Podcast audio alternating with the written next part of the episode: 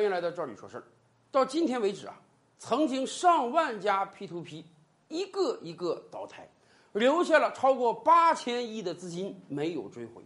所以说，P2P 虽然不存在了，但是针对于 P2P 行业的追讨欠款，这个事情还要持续很长时间的。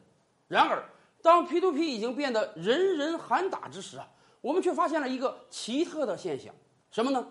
很多曾经投资过 P2P 的受害人，那真的叫受害人啊！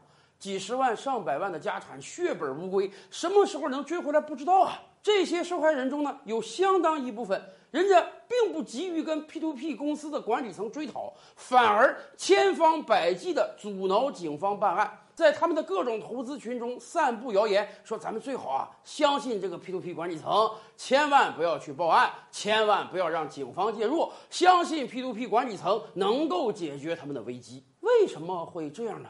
这不太荒唐了吗？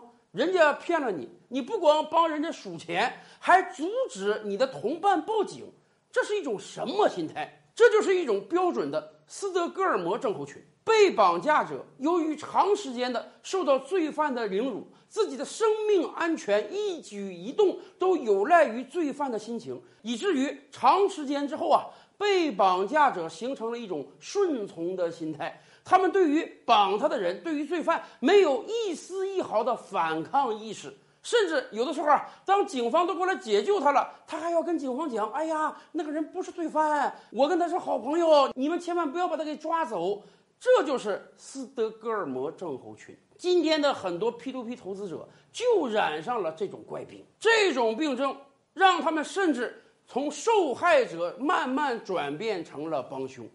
比如说，一般一个 P2P 崩盘之后，实际上啊，最好的方案就是搜集资料，把资料交给警方，让警方动用国家公权力帮助大家把钱要回来，把罪犯绳之以法。但是呢，当某些 P2P 出现异动、出现不正常经营的时候，哎，各种投资群中就会有很多人散布谣言。他们说啊，哎呀，我们千万别报警，为什么呢？因为如果咱这个事儿被警方知道了，警方要动用很多人力物力啊，去调查这个事儿、取证这个事儿。甚至有人说，你们知道吗？别的 P2P 崩盘之后，警方介入啊，收回来的钱，警方要拿走百分之十到百分之二十的办案经费。那么。这些钱本来是可以分给我们的，但是警方拿走了，我们拿不到了，完全是谣言呀，彻头彻尾的谣言啊！警方办案，警方的经费是国家出的，是税收出的，根本不需要受害者拿呀。还有的人说报警没用，为什么呢？你报警之后啊，顶天的把这个管理层、老板全都抓起来。一旦把他们抓进去之后，P to P 里面那些烂账、坏账、假账，只有他们知道啊，只有他们有能力把这些欠款要回来呀。你把他们抓进去之后，这个 P to P 崩盘了。咱这个坏账要不回来了，我们可能分到的钱更少啊！甚至当有一些 P2P 啊还没有彻底崩盘，只不过出现了这个资金链断裂、无法给付利息的迹象的时候，有些投资人甚至要跟管理层一块儿隐瞒。为什么？他们有这样一个心态：哎呀，我投资这个 P2P 啊，前几年一直正常运转。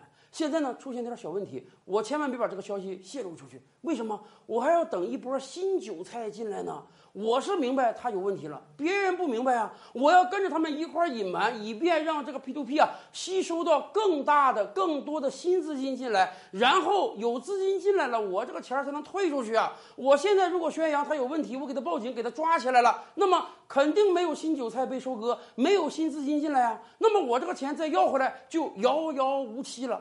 大家看到了吧？到最后，很多投资者明知道这是个骗局，为什么不主动站出来揭发？就是因为他们的心态已经变化到：哎呀，管他是真是假，管他是好是坏，只要有新资金进来，能把我踢出来，让我安全退场就可以了。所以啊，各种各样的 P2P 投资受害者，本来大家应该拧成一股绳，互相共享资料，尽快把资料交给警方，让警方使用国家公权力帮我们讨回钱。结果。在各地甚至出现了这个投资者到警方闹事儿的事儿，人家甚至跟警方讲：“哎呀，我们投资这个 P2P 很好啊，过去几年我们每年都拿到大量利息啊，现在怎么能人家公司企业出现了一点小问题，你们就把他抓了呢？你这一抓，我这个钱彻底血本无归了。他们搞不清楚，让他们血本无归的不是警方办案，而是本身这就是个骗局。只不过由于被洗脑久了。”或许是出于恐惧，或许是出于贪婪，以至于有大量的 P to P 受害者根本不去报案，就在家中等着能够出现奇迹。今天，上万家 P to P 都倒了，还有奇迹出现吗？还有人敢给 P to P 投资吗？所以啊，我们真是奉劝那些受害者早一步行动，早一步报案呢。